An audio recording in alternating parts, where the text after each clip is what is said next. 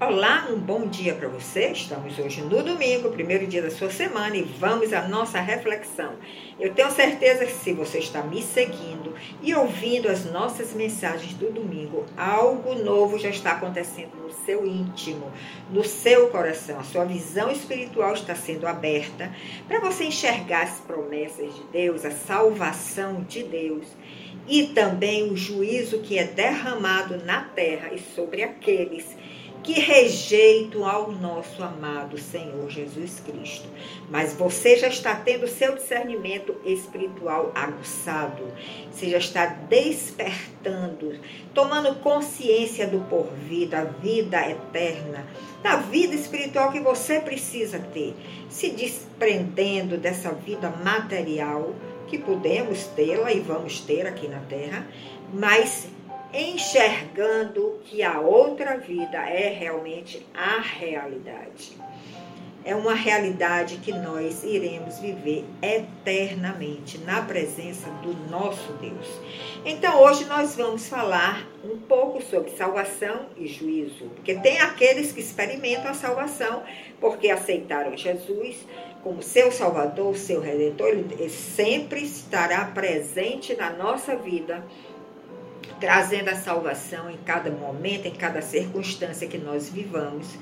Mas nós também vemos aqueles que, com o coração cheio de orgulho, renunciaram a Jesus Cristo e receberam juízo. Nessa reflexão de hoje, nós vamos falar um pouco sobre Cornélio, que foi um soldado, um centurião romano, não era do povo judeu, não era do povo de Deus, era do império que estava massacrando o povo de Deus. Mas ele foi convertido a Cristo. Ele recebeu esta graça da conversão e ele experimentou uma salvação para a sua vida e para a vida da sua família. E vamos ver também o juízo que caiu sobre Herodes, por ele não ter aceito a Jesus, reconhecido a Jesus como o rei dos judeus, como Messias, e com seu coração cheio de orgulho, ele rejeitou a Jesus. Então, ele recebeu o juízo. Então, na cidade de Cesareia, que é uma cidade marítima, edificada ali às margens do mar Mediterrâneo, essa cidade era o quartel general de Roma, lá em Israel.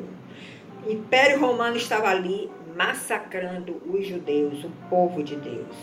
E Herodes ali construía um belíssimo palácio, como era do seu querer sempre mostrar, né, aquela arrogância, aquele orgulho que havia no seu coração. Então ele construiu um belíssimo palácio e ele era chamado inclusive de Herodes o Grande.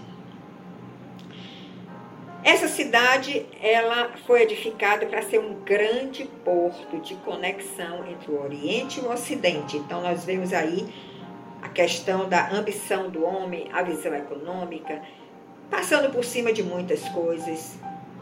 E por isso ele recebeu o juízo que veio sobre ele. E nessa cidade, na Cesareia, morava Cornélio, esse centurião romano. Mas ele foi convertido a Cristo, ele continuou servindo ao exército de Roma, mas o seu coração já estava convertido a Cristo.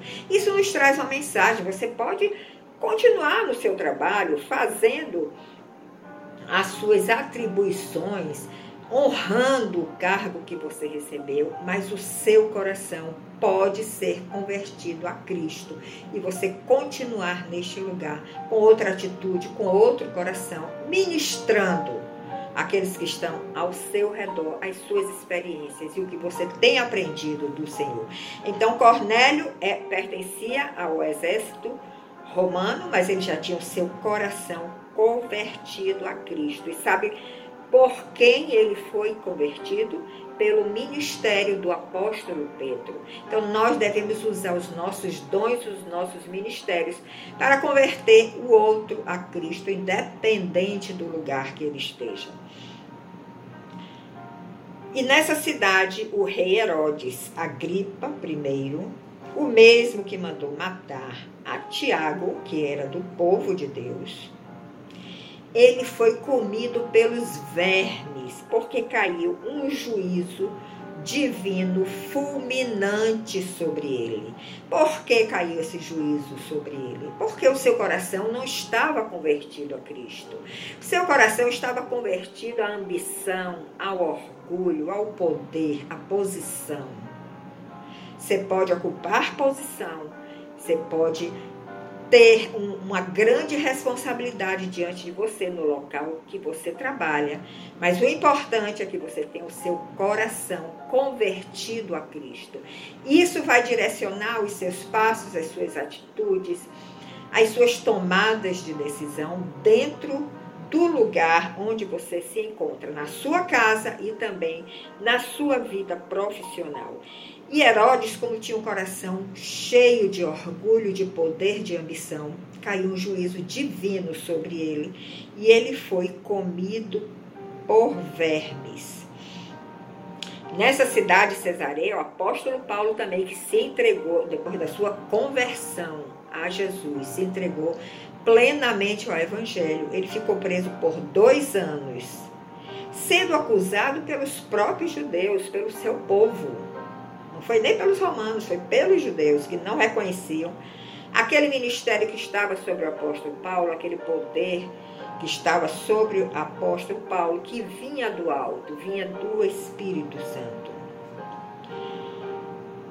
Então, para um soldado piedoso como Cornélio, por que piedoso? Porque ele já tinha sido convertido a Cristo. Então, quando nós nos convertemos a Cristo, o nosso coração fica piedoso, cheio de piedade. Nós queremos fazer aquilo que o Espírito Santo está nos direcionando. Assim deve ser com você, comigo, com todos que estão nesta caminhada. Então, Cornélio teve o seu coração convertido, um coração piedoso, e ele sentiu sede e fome de ouvir a palavra de Deus. E por essa, esse desejo que surgiu, que foi despertado em seu coração, em ouvir a palavra de Deus, a sua casa também foi incluída nesta salvação que ele recebeu. Cornélio foi salvo.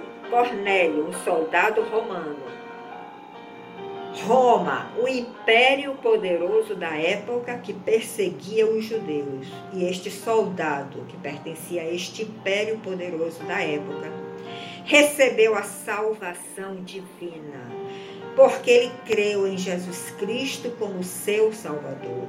E ele foi também agraciado pela salvação da sua própria casa. Que bênção maravilhosa, que promessa linda o Senhor deu a Cornélio e está também oferecendo a todos nós nos dias de hoje. Mas o rei Herodes, como ele estava cheio de orgulho, cheio de arrogância no coração, cheio de poder e de ambição no seu coração, caiu um juízo severo e irremediável sobre a sua vida. Não havia volta ali. O juízo foi fulminante, levou ele à morte. Ele foi comido por vermes. Então nós precisamos entender que a nossa vida ela é feita de escolhas. Escolha a vida para que você viva eternamente. Não viva somente aqui fisicamente, mas viva eternamente na presença do Pai. E Deus coloca diante de nós uma porta aberta e sempre lhe convida a entrar. Sabe qual é essa porta? Esta porta é Jesus. Essa é a porta que o Senhor nos coloca à disposição para nós entrarmos e recebermos de uma forma graciosa a água da vida. Se você se arrepender dos seus pecados e você crer na salvação através de Jesus, não haverá mais juízo sobre a sua cabeça nem sobre a sua casa. E você terá passado da morte espiritual, onde nos encontramos, para a vida eterna através da aceitação de Jesus Cristo como nosso Salvador e Redentor. Essa mensagem eu deixo para sua reflexão neste domingo. Reflita juntamente com a sua casa, com a sua família e traga esta salvação não só sobre você, mas também sobre a sua família, em nome de Jesus. Te aguardo no próximo domingo e te espero sem demora. Até lá!